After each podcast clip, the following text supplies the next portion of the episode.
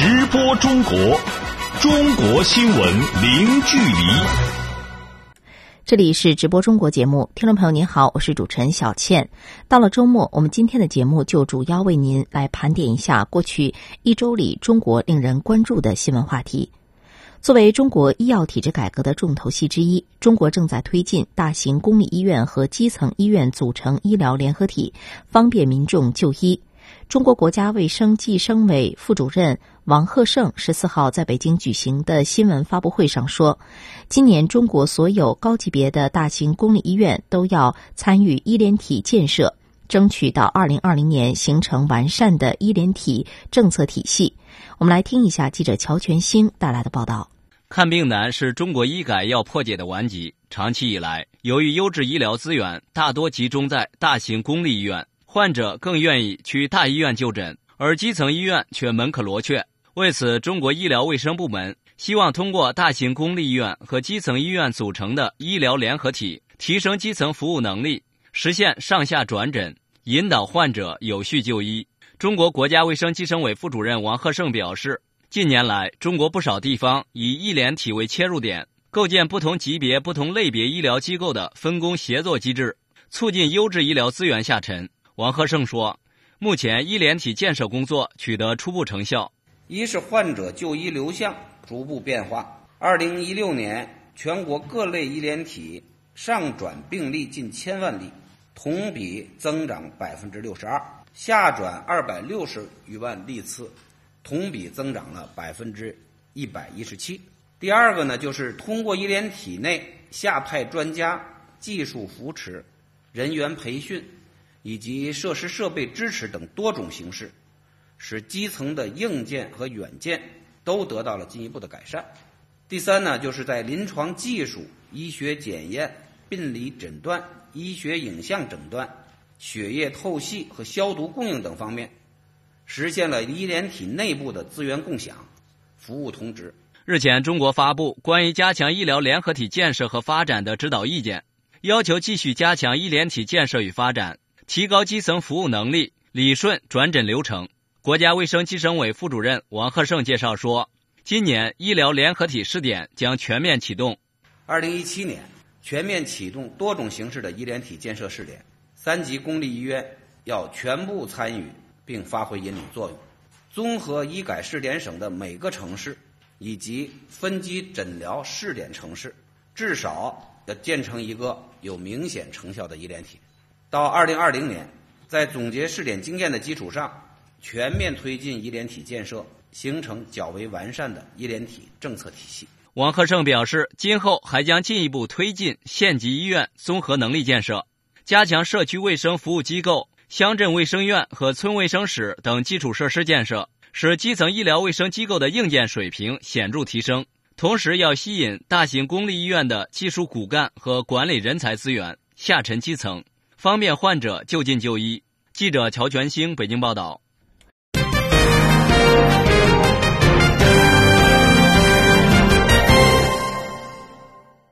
除了医疗联合体建设，医药分开也是中国医改的一项重要任务。日前，北京市的医改新政开始正式实施，这意味着北京市所有公立医疗机构开始增收被称为“医事服务费”的服务费用。取消被称为药品加成的加价制度，预计药品价格总体将下降约百分之二十。详细情况来听记者乔全兴的报道。根据北京市医药分开综合改革实施方案，北京公立医疗机构自四月八号起全部取消药品加成和挂号费、诊疗费，设立医事服务费，涉及全市三千六百多家医疗机构。这医改第一天，那个怎么改的？这看病？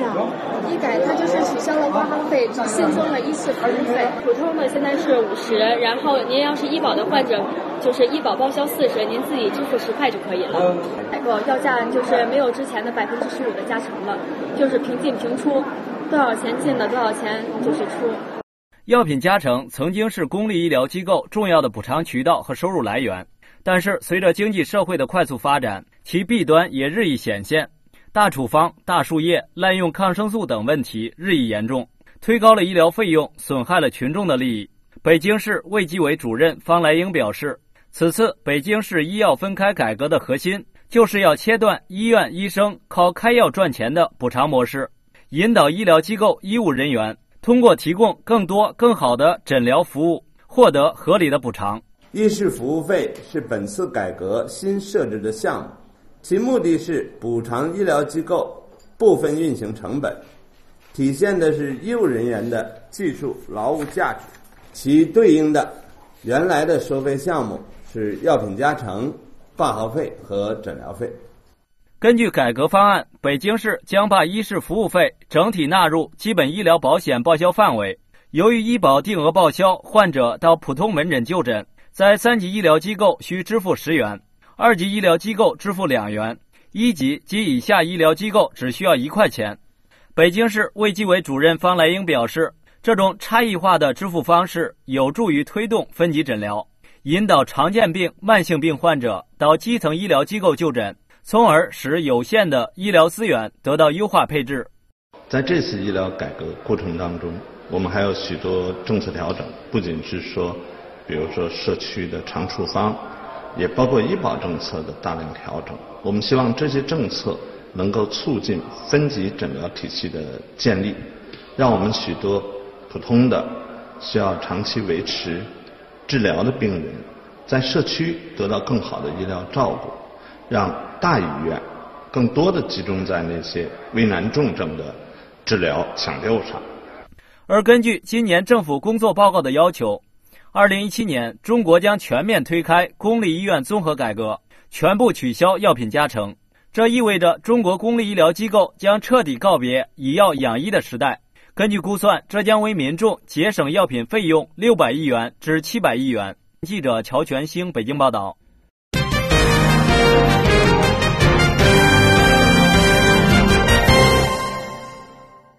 我们再来看一下教育领域的新闻。日前，在二零一七年中国留学人员回国服务工作的相关会议上透露出信息，截至二零一六年底，中国留学回国人员总数已经达到二百六十五万多人，其中二零一六年回国四十三万多人，形成了新中国成立以来最大规模留学人才的归国潮。详细情况，我们来连线本台记者杨琼。杨琼你好，首先来给我们介绍一下近些年留学人员回国情况是怎么样的呢？据人力资源和社会保障部副部长汤涛介绍，截至二零一六年底，中国留学回国人员总数达到二百六十五点一一万人，其中二零一六年回国四十三点二五万人，近五年内回国人员占到七成。千人计划引进海外高层次人才六千多人，各地引进高层次留学人员五万多人。出国留学完成学业后选择回国发展的留学人员比例由二零一二年的七成多增长到去年的超过八成，形成了新中国成立以来最大规模的留学人才归国潮。中国对海外人才吸引力显示出了强大的人才磁铁效应。主持人，那么为了吸引留学人员回国创新创业，中国政府出台了哪些措施呢？长期以来，优惠政策享受难、落户就学办理难、开户融资难、知识产权应用难、政策限制开放难和文化理念融合难，成为留学人员归国创新创业面临的六难问题。为了解决这些难题，此次召开的留学人员回国服务工作部级联席会议强调，要完善政策措施，构建新的人才制度体系，解决留学回国人员面临的问题，放宽外籍人员持股。出口资质等限制，吸引高层次留学回国人员为国效力，鼓励支持他们创业创新，加强对各地留学人员创业园的指导。要加强创业指导，加速留学回国人员的文化融合，让留学人员回国从水土不服到落地生根。同时，要加大对中西部地区引才的支持力度，推动留学人员回国服务工作更好更快的发展。主持人，好的，以上感谢杨琼带来的介绍。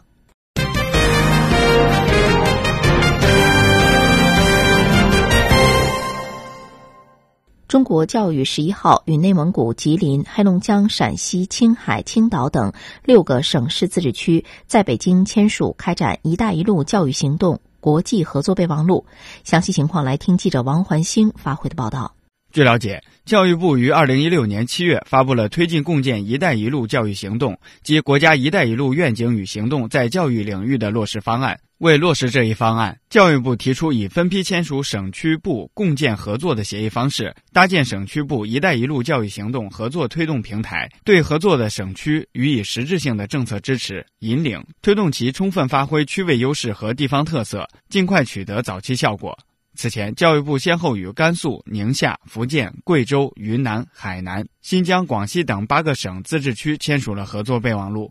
在十一号举行的签约仪式上，教育部副部长田学军表示：“加上啊，去年签过的总数呢，已经达到了十四个省份。那么这十四个省份呢，就基本上实现了‘一带一路’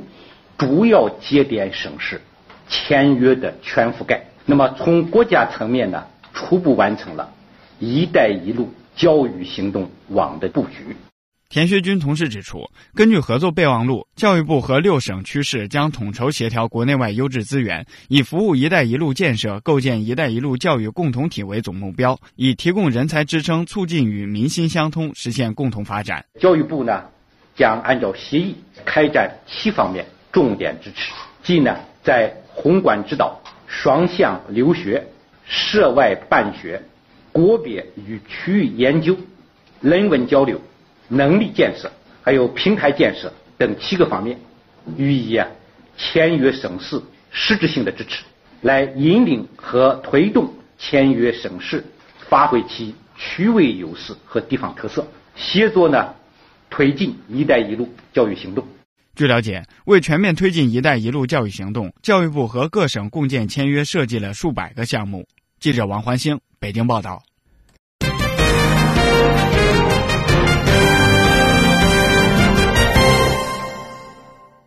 位于中国北方河北省的衡水中学有着“高考加工厂”之称，连续十多年在河北省高考中夺魁。二零一六年考入北大清华的人数全国第一。正是以这种极高的升学率以及被外界疯传的军事化管理，使得这所中学闻名全国，并始终伴随争议。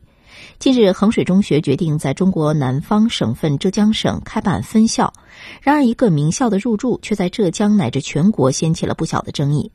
浙江省教育部门的官员认为，衡水中学是应试教育的典型，而浙江省则倡导素质教育，所以不欢迎衡水中学这样的学校。今天，我们就来和编辑李爽一起来聊一下这个话题。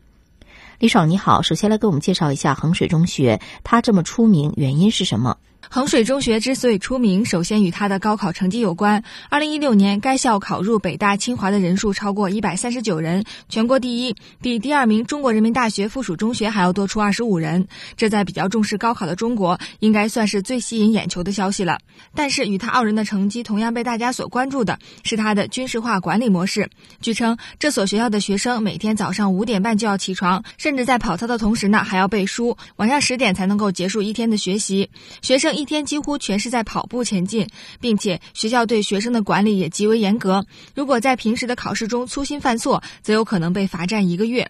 正是这多种因素的叠加，使得衡水中学一直以来可谓是毁誉参半。有人质疑这种军事化管理模式是非人性的，有悖于素质教育的理念，使学生沦为了应试的机器。然而，尽管争议很大，但由于其高考成绩傲视全省，还是有很多家长愿意把孩子送到这所学校就读的。主持人。确实是一所有争议的学校，它进驻浙江为什么会不受欢迎呢？近日，衡水第一中学平湖学校在浙江挂牌成立，并且启动了招生。首批录取的新生将于四月十五日报到，比浙江省正常高中生开学早了将近两个月的时间。而中国南方省市浙江一直推崇发展素质教育，率先在全国启动了高校三位一体综合评价招生试点。那这个三位一体呢，是指成长性评价和一次性评价相结合，融合学业水平测试、综合素质评价和高考三方面评价要素。二零一七年高考改革国家试点也在浙江落地，因此衡水中学的入驻遭到了当地教育界人士的抵制。杭州有位校长痛批，这是浙江素质教育的倒退。浙江省教育厅基教处处长方洪峰更是直言，这所学校是一个应试教育的典型，眼睛里只有分数没有人，跟我们浙江以人为本的素质教育理念不符合。他们认为这是先进，但我们认为是落后的。我们浙江并不需要。那对于新学校涉嫌提前招生的问题，浙江省教育厅也已经责令。当地教育主管部门对其进行调查，要求核实后呢立即整改。主持人，那浙江的家长和学生是怎么看的呢？虽然教育部门对于衡水中学进入浙江大为不满，但目前衡水第一中学平湖学校2017年招生工作已经启动，招生条件也还是比较苛刻的，要求学生成绩优秀，经过学校组织的测试和面试，或者参加当地中考，成绩呢要达到所在地区一级重点高中录取分数线以上，学费也高达3.5万元。那首届高中将招收90名学生，据称现在已经有200多人报名，其中不乏已经被省重点中学录取的学生。主持人。看来是官方反对学生支持啊，这也在一定程序上反映了中国教育的现状吧？应试教育和素质教育究竟哪个才是人们想要的？是啊，更多的人思考的还是中国的教育制度。中国青年报发表评论称，人人都渴望素质教育，反感应试教育，但又对高效的应试教育模式没有抵抗力。南方日报的评论也说，从最终的结果来看，很多学校的培养模式并不比衡水模式优越。在不改变教育目的、不调整选拔人才的方式等情况下，每个学校都是潜在的衡水中学，而衡水中学不过是摸索出了应对应试教育更有效的做法而已。那既然目的相同，大家就只是五十十步笑百步而已。因此，改变衡水模式是整个社会的责任。只有从根本上改变应试教育，不再唯高考试举，孩子们才能享受到教育的乐趣，健康的成长。主持人，好的，感谢编辑李爽的介绍。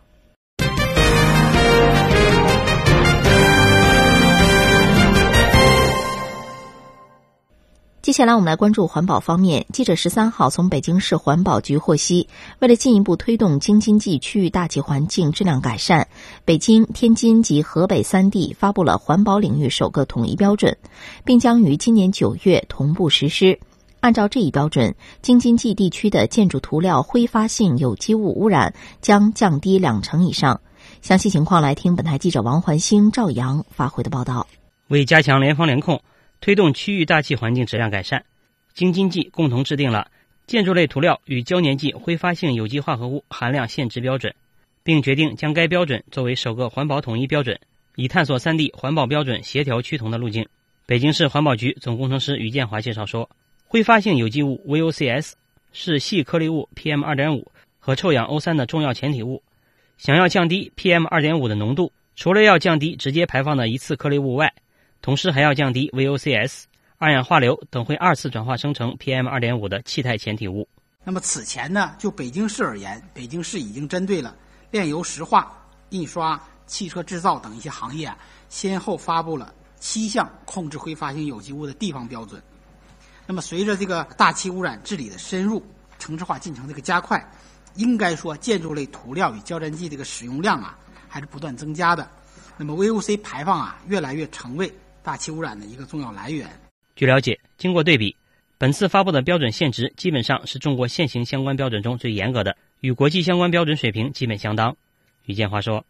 在标准中规定，在京津冀地区生产、销售、使用的产品都应该满足挥发性有机物的含量限制要求。那么，对呃产品的呃抽检，包括从它的生产、销售的各个环节，都要加强管控。该标准于九月一日起同步实施。将对生产、销售、使用建筑类涂料与胶粘剂的各个环节进行全过程管控，从而减少这些产品在使用过程中产生的 VOCs 无组织排放。据保守估算，将减少百分之二十以上。记者王焕星北京报道。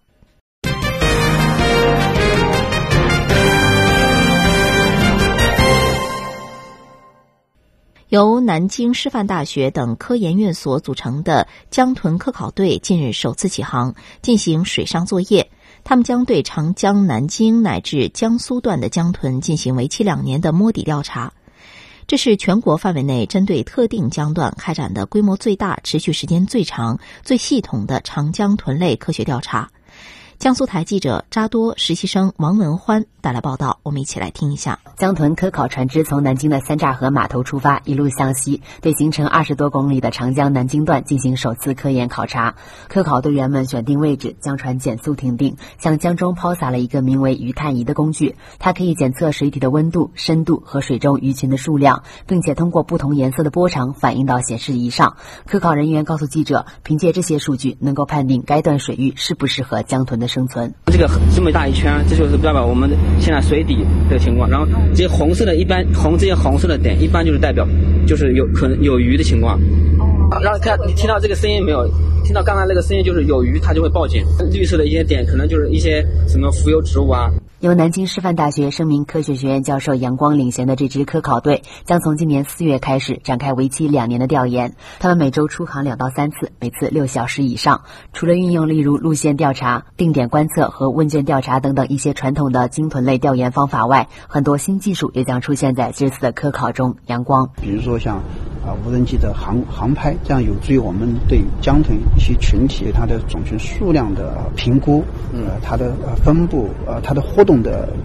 特点、行为的模式、群体的组成等等，都会有一个更全面、更准确的一个了解。长江江豚又被称为水中的微笑天使。近些年来，水质下降，航运繁忙，江豚的栖息地遭到破坏。目前，整个长江流域已经不足一千头。但是，由于此前都是进行的全流域调查，没有对南京乃至江苏段的江豚数量进行具体的考察，所以没有确数。南京市农委渔政处处长梁军希望，此次的科考能够了解清楚江豚的生活习性、数量等指标，指导政府部门更好地保护江豚。我们将充分利用本次科考的成果，这个认真吸取。这个科考专家的一些建议和对策，研究我们下一步的保护思路，完善我们的保护措施，提升我们的管理水平。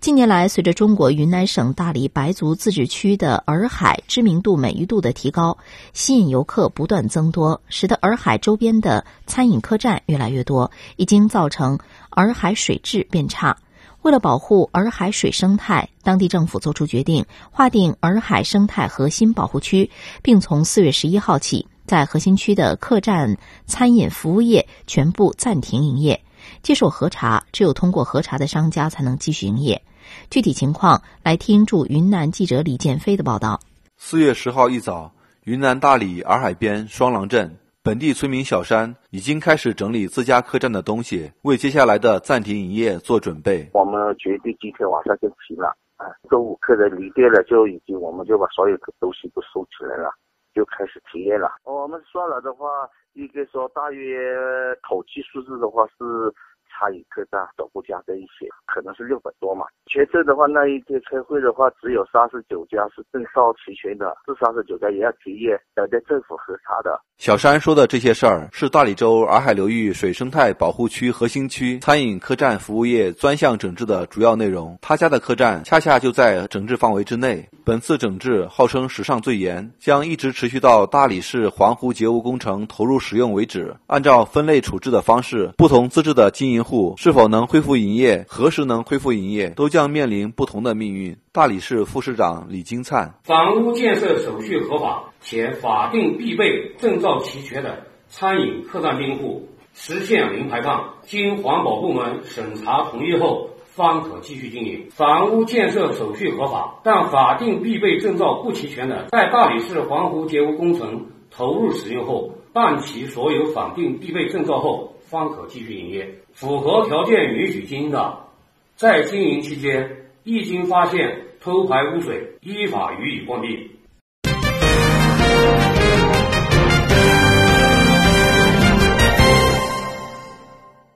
中国国家海洋局极地研究所所属科考船“雪龙号”完成第三十三次南极科学考察任务，十号抵达上海长江口水域。这次科考，“雪龙号”行驶到。南纬七十八点四一的罗斯海水域刷新了全球科学考察船在南极海域到达的最难记录，同时开辟了中国极地科学的海陆空立体化协同考察新纪元。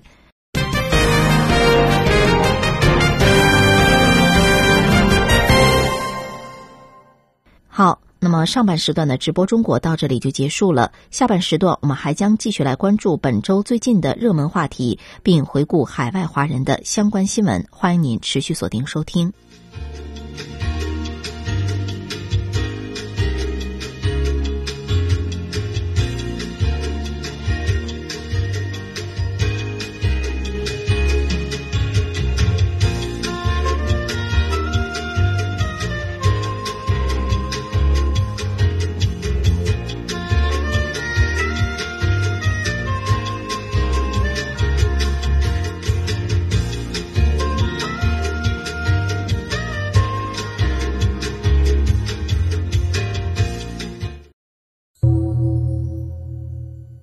中国不远，就在耳边。中国国际广播电台中文环球，来自中国的声音。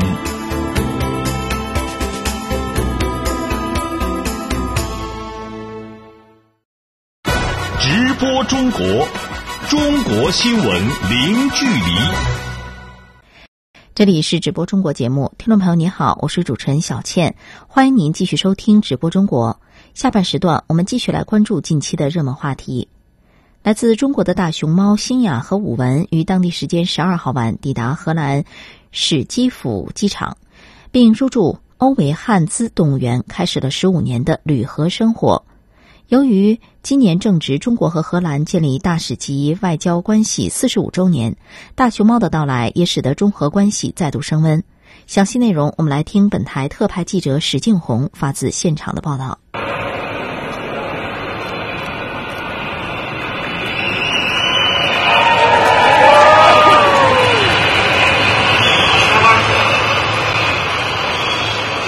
时间十二号晚上七点半左右，大熊猫星雅和武文搭乘的荷兰皇家航空公司的专机顺利抵达荷兰史基普机场。荷兰有关方面和中国驻荷兰大使馆联合在机场举行了欢迎仪式。当在场嘉宾通过大屏幕观看到卸载大熊猫的过程时，情不自禁地鼓掌庆贺。这也是中国大熊猫首次旅居荷兰。二零一五年十月。在荷兰国王威廉亚历山大访华期间，在中荷两国元首的共同见证下，中国野生动物保护协会和荷兰欧维汉兹动物园签署了关于开展大熊猫保护研究合作的协议。中方决定向荷方提供一对圈养繁殖的大熊猫，用于双方在欧维汉兹动物园实施合作研究项目。经过严格的挑选。目前，同为三岁八个月的大熊猫星雅和武文被选中，它们均出生于中国大熊猫保护研究中心雅安避风峡基地。据介绍，星雅性格活泼调皮，喜欢跑步、爬树，是一个阳光小男孩；武文性格开朗大方，喜欢卖萌，是个乖巧的小萌妹。按照协议，他们将在荷兰生活十五年，荷兰也由此成为继英国。法国、德国、奥地利、西班牙和比利时之后，第七个和中国开展大熊猫合作研究项目的欧洲国家。欧维汉兹动物园的园主马塞尔·布霍恩先生亲自前往中国迎接这对大熊猫，并一同乘坐专机返回了荷兰。为了争取大熊猫入住欧维汉兹动物园，他坚持不懈地努力了十六年。It was a long time. 那是很长的一段时间，但我们从来没有放弃。我们把大熊猫引进荷兰的目的是向公众展示熊猫，并且让公众知道如何能让大熊猫继续生存下去。我们想学习这些知识。作为中外友好的使者，中国大熊猫也成为中荷两国友谊的象征。中国驻荷兰大使吴肯亲切地将新雅和武文也称为大使。他在欢迎仪式上说：“我们今天终于等来了。”吴文和新雅这对熊猫，你们可以在现场看一看荷兰人的这种热情。呃，而且呢，今年又正好是中荷两国建立大使级外交关系四十五周年，我们也精心准备了一系列的庆祝活动。熊猫的到来是我们整个庆祝系列活动的一个呃新的高潮。我相信这只熊猫来了以后，一定能够为我们国家赢得更多的荷兰朋友，搭建起中荷两国人民之间的新的一座桥梁。经过长途旅行的星雅和武文被运下飞机后，立即被送往附近的荷航动物酒店接受体检。大约一小时后，状态良好的他们首次在荷兰向公众亮相。欢迎仪式结束后，星雅和武文换乘卡车，并在荷兰皇家警察的护送下，前往位于雷嫩市的欧维汉兹动物园。该动物园已经投资七百万欧元，仿照北京故宫的格式，为他们修建了号称世界上最漂亮的熊猫馆。中国大熊猫保护研究中心也派出了经验丰富的饲养员和兽医，随机同时抵达荷兰。他们将和荷兰专家一起精心照顾两只大熊猫，直到他们适应新家的生活。记者史景红，荷兰史基普机场报道。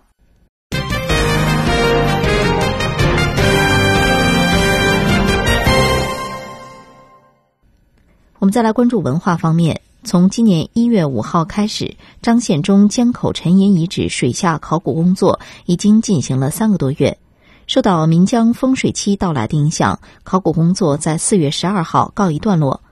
这三个月的考古工作有哪些收获？下一步的工作是什么？我们来和编辑李爽一起来聊一下。李爽你好，首先来给我们介绍一下这三个月考古的情况。好的，首先给大家回顾一下张献忠的生平。张献忠是与李自成齐名的明末农民起义军领袖。一六四四年率部攻破成都，建立大西国政权。呃，一六四六年，张献忠顺岷江南下转移财物，遭到了明朝将领杨展的伏击。战败传承，大量财物沉于江底，这也就是此次文物的发掘地江口沉银遗址。截至目前，张献忠江口沉银水下考古发掘面积已经达到了两万平方米，共出水文物近两万件。出水文物包括明王朝分封藩王以及张献忠分封嫔妃的金册、银册以及金币、银币，另外还有大顺通宝铜币和银锭等等。成堆的金银饰品呢，包括戒指、耳环、发簪等各类首饰。上面的花纹依然精致，另外还有铁刀、铁剑、铁矛、铁剑足等兵器。其中呢，各类金银器物钱币上的文字大都清晰可辨，重达一千八百克的银锭上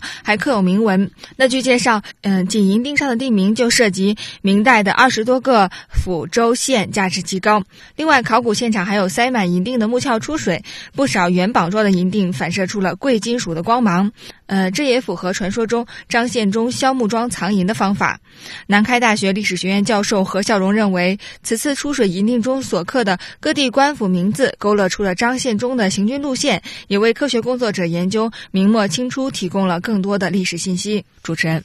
这次水下考古应该是中国考古界首次在内水区域开展围堰考古，那么下一步的工作又是什么呢？那受岷江风水期到来的影响，考古工作将暂时告一段落。目前现场已经停止了发掘工作，并将在一个月后进行围挡拆除。预计今年的十到十一月份将开展二零一七年到二零一八年度新一轮的张献忠江口沉银水下考古发掘。发掘面积将在本次发掘基础上进行拓展，重点寻找发生在这一处江口战役的木质沉船。目前，考古部门主要是对于发掘出土的金银锭和金银饰品进行鉴定研究。由于长时间在水底的挤压和浸泡，很多出水文物都有着沉淀物附着和变形的情况出现。那需要在现场对这些文物进行抢救性的保护。工作人员介绍，通常一件文物需要两到三天才能够完成清理工作。清理之后，文物会被送入实验室进一步进行修复和整形。嗯，海量的文物也增加了文物保护工作的难度。主持人，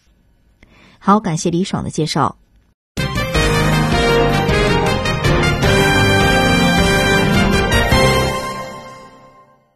提起张纯如这个名字，可能很多人并不熟悉。但是提到二十年前出版的揭露侵华日军南京大屠杀事件真相的历史著作《南京大屠杀》，相信不少听众朋友都听说过。就是这本书，使得被遗忘了的大屠杀更多的被西方世界所知。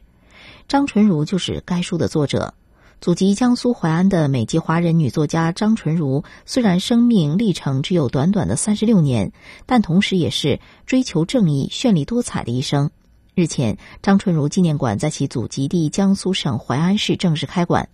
有关详细情况，请听驻江苏站记者景明、张磊，节目编辑王飞的报道。张纯如纪念馆占地面积三点六万平方米。是国内首家全景式展示张纯如一生业绩的专题馆，图文资料大多是以张纯如写作的《南京大屠杀》为核心。这本历史著作因为在西方世界第一次披露了二战期间侵华日军在南京的暴行，自推出后便震惊美国乃至全世界。张纯如生前好友、世界抗日战争史实维护联合会前会长李静芬表示。在美国的高中历史教科书中间，谈到二次世界大战，很大的篇幅都是欧洲战场，基本上西方世界是不知道有南京大屠杀这件惨案的。那那透过张纯如这本书，越来越多的美国朋友了解了这段的历史，所以他的这个功劳是不可以被磨灭的。我觉得张纯如就像一个天使一样。如今，在侵华日军南京大屠杀遇难同胞纪念馆中，也有一座张纯如的铜像。侵华日军南京大屠杀遇难同胞纪念馆馆长张建军说：“张纯如对于南京大屠杀这一重要史实的传播做出了巨大贡献。”第一个呢，就是陈如通过他的努力，用英文的方式向世界进行传播，让全世界人民更多的来了解这段历史，这是一个重要的贡献。第二个呢，他在写这本书的过程中也发现了一个重要的线索，那就是拉贝日记，这是关于南京大屠杀极其重要的一个物证。张纯如纪念馆副馆长何瑞表示，建成后的纪念馆将成为缅怀张纯如的新平台。今后，他们将与各方加强合作交流，来共同传播好张纯如精神。何瑞说。开完以后呢，接下来呢，我们主要就是走出去，请进来。走出去就是将我们的张纯纪念馆相关的成长内容送到基层去，比如说学校、社区，让他们呢深入的了解张纯如他的奇人奇事以及光辉的这个一生。那么请进来，我们就是将我们的馆里面的资源与其他的博物馆还有相同类型的纪念馆进行交流，把我们这个张纯如的精神进行发扬。记者景明、张磊、王飞。综合报道。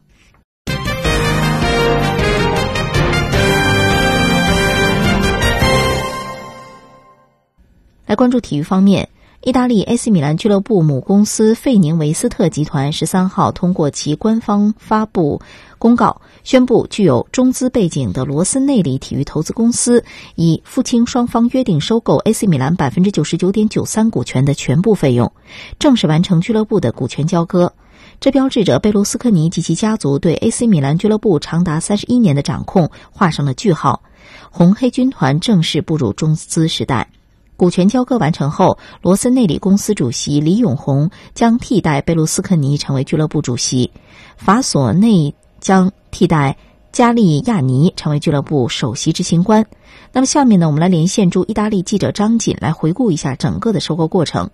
张锦，你好。拖沓了近一年的 AC 米兰收购大戏可谓一波三折，先来给我们回顾一下收购的过程吧。好的，对于近年来紧缩银根、成绩一落千丈的 AC 米兰而言，改朝换代无疑是最好的选择。从2015年4月开始，AC 米兰的实际持有者贝鲁斯科尼就一直在中国、泰国等买家之间徘徊，一度泰国金主距离 AC 米兰头把交椅已经咫尺之遥，但最后因为泰国买家家底儿太薄而无缘成功。进入二零一六年，随着泰国人的退出竞争，AC 米兰与传说中的中国买家开始接洽。去年八月，带有中资背景的中欧体育基金得到了 AC 米兰排他性的谈判权，双方达成协议，中欧体育将以七点四亿欧元收购俱乐部百分之九十九点九三的股权，其中包括二点二亿欧元的债务。随后，中欧体育在去年八月和九月分两次向菲宁韦斯特集团支付了共计一亿欧元的保证金。但由于剩余资金迟迟不到位，收购最终能否完成变得扑朔迷离。为了打消老贝的疑虑，中欧体育在去年十二月再次支付了一亿欧元的定金，并将收购时间推迟到今年的三月三号。但是当收购节点来临时，中欧体育依然无法按照协议清付股权交割所需的费用，而且如果交易泡汤，贝鲁斯科尼也不会退回之前收到的两亿欧元的保证金。在这种情况下，中欧体育控制人李永红依然没有放弃收购的可能。在三月二十一号，又向米兰支付了两千万欧元的定金后，李永红借助一家美国对冲基金的资本，解散了原来的中欧体育，以罗森内里体育投资公司的名义完成了对米兰的收购。直到十三号，在全部资金已到账菲尼韦斯特账户的情况下，收购 AC 米兰的肥皂剧，这才算画上了句号。主持人，随着中资入主，AC 米兰迎来新的掌舵人之后，俱乐部会带来哪些人员方面的调整？球迷都有哪些反应呢？改朝换代的 AC 米兰，从主教练到俱乐部高层，都很可能迎来一次巨大的人员变动。据都灵体育报报道，新老板入主俱乐部之后，要做的第一件事就是炒掉现任主帅蒙特拉，用前国际米兰主帅曼奇尼取而代之。AC 米兰方面之所以想要换掉现任主帅蒙特拉，很大一部分原因是因为在蒙特拉的带领下，本赛季 AC 米兰并未取得令人满意的成绩。另外就是国际米兰俱乐部的两位老臣子，首席球探和总经理都可能进入米兰的董事会。米兰改旗易帜之后，从资本运作上看来是一个双赢的结果，所以很多球迷也希望 AC 米兰在中国财团的新鲜血液注入之后，能够产生真正的复苏迹象，重归豪门行列。主持人，好的，感谢张锦。那我们知道，由于意甲直播进入中国较早，AC 米兰俱乐部在中国拥有大量的拥趸，因此这家俱乐部的易主颇受中国球迷的关注。下面我们来连线特约体育评论员、体坛周报意甲记者彭雷。彭雷你好，中资和 AC 米兰俱乐部耗时一年多谈判，期间甚至多次传出交易失败的消息，但是最终还是成功完成了交易。你认为双方为什么能够完成交易呢？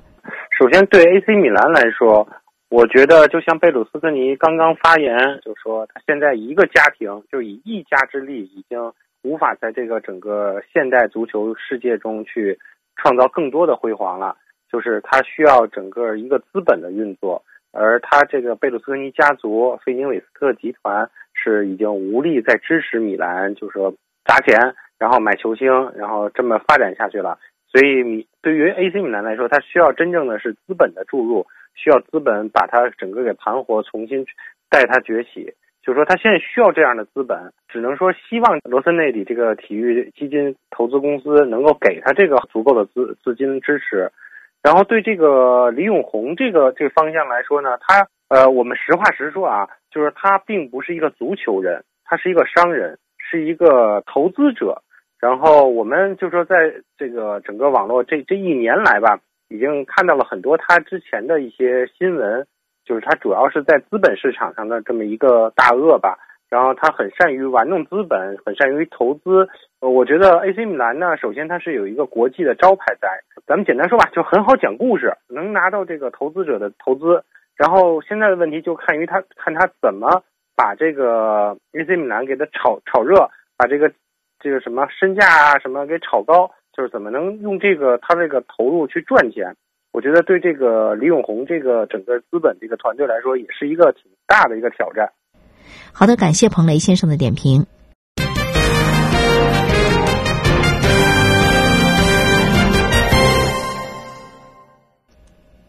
再来看篮球方面，中国篮协十二号在其官方网站上公布了新周期中国男篮组建模式以及主教练的选拔方式。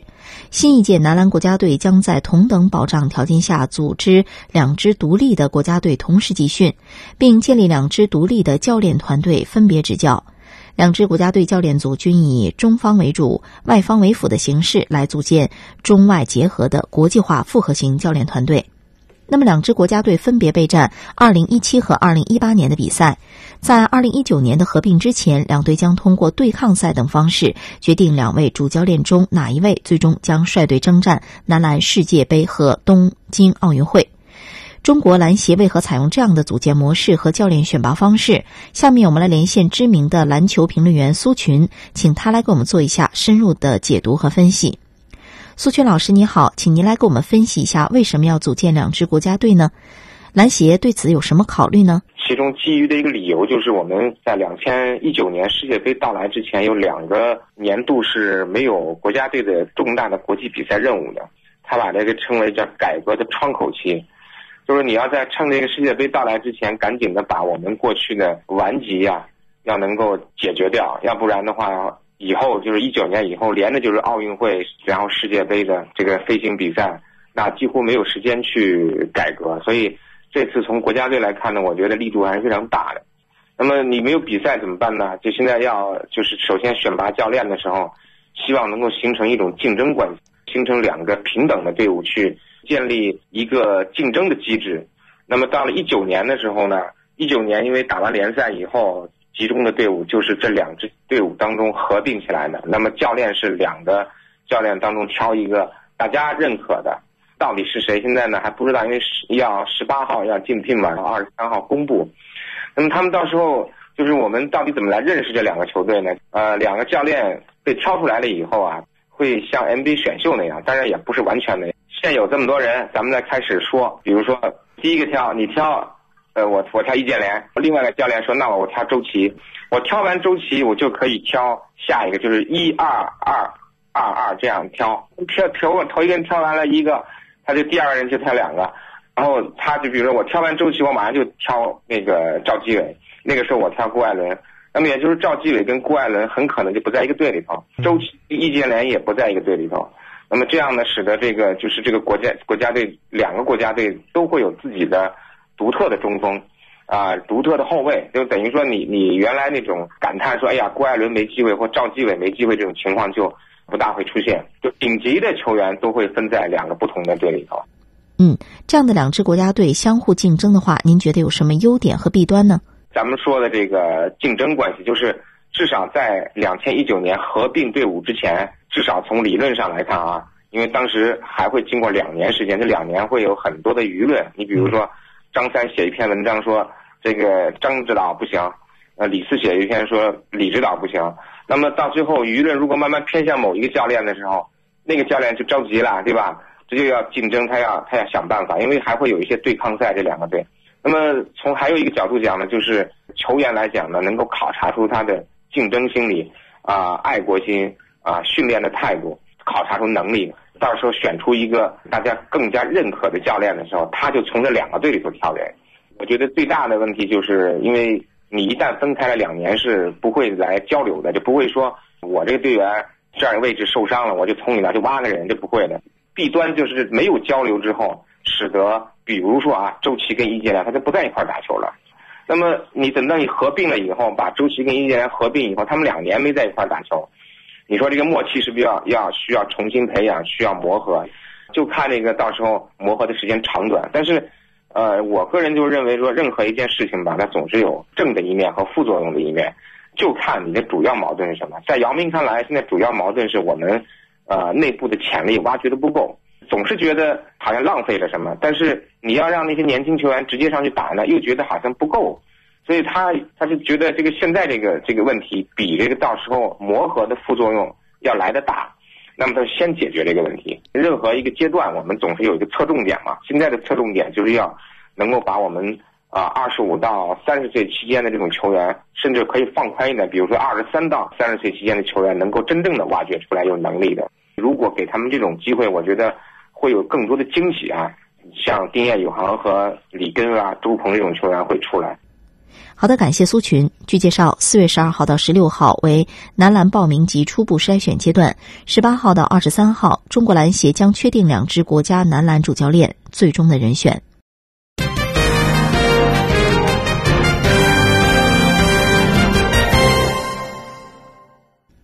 接下来是一周华文综述，让我们一起来回顾一下一周海外华人的相关新闻。首先，我们来关注美国。当地时间十二号下午，美国中美强基金会在旧金山宣布与中国社交网站微信合作，继续加强中美两国关系，拓展两国人民在语言文化和公民领领域的互动参与。那么，二零零九年，美国总统奥巴马宣布推出了十万强的项目，目标是在五年内推动十万名美国大学生到中国留学。在中美两国政府全力支持下，十万强目标于二零一四年如期实现。二零一五年，奥巴马再次推出百万强项目，要求将十万强项目从美国大学推广到中小学，并确定在五年内把美国学习中文的中小学生数量由之前的二十万人提高到一百万人的目标。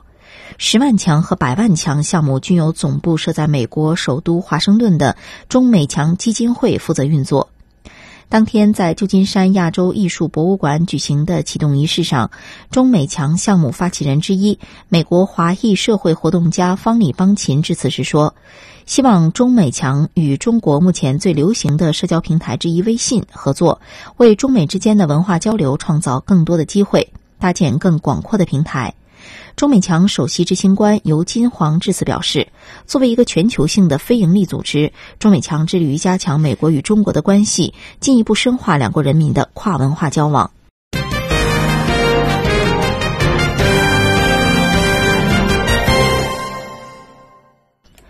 美国时间九号，一名乘坐美国联合航空公司航班的华裔乘客遭警员暴力拖拽离机。此事在美国华侨华人社会引发巨大反响。接受记者连线采访时，多位在美华人留学生表达了对涉事方的不满。美国华人教育基金会主席邵文表示，要声援伤者，谴责暴力行为，华人应该也有必要抗争到底。邵文进一步指出，每个人对时间和金钱的衡量标准不尽相同。如果没人自愿改签，航空公司完全可以逐渐提高补偿金额，到一定程度，或者是会有人响应。洛杉矶著名节目主持人、作家乌兰也表示，美联航明明有很多妥善解决问题的方式，却选择了最不应该的一种。他呼吁伤者勇敢维权，切不可一味隐忍，否则会有越来越多碰巧变成必然。就读于路易斯维尔大学、家住芝加哥的留学生何敏佳，经常乘坐美联航班往返于学校和家庭。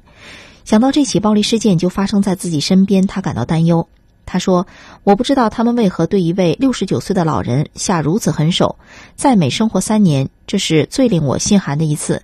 更令他失望的是，事发初期，美联航官方曾经发布了一份声明，其中却是表达了对机票超售的歉意，只字不提受到伤害的华裔乘客。”美国中美二战纪念委员会会长魏林峰认为。离机乘客的挑选可能是随机的，但问题在于，当随机挑选到少数族裔时，被暴力对待的几率就提高了。他直言，受害者是少数族裔，结果很有可能是不了了之，因为韩国公司会毫不顾忌地对少数族裔施以暴力。加州华人律师周敏之则指出，这样一件看似偶然的事件，其实是有很大的必然性。虽不能轻易的把这次事件定性为种族歧视，但是针对华人的不公正待遇一再出现，值得美国社会的深思。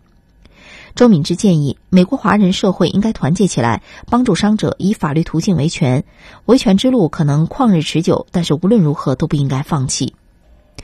好的，听众朋友，这次的一周华文中速就向您介绍到这里了，感谢您的关注。那么今天的直播中国到这里就结束了，非常感谢各位的收听，也祝愿您周末愉快。我们下期同一时间再会。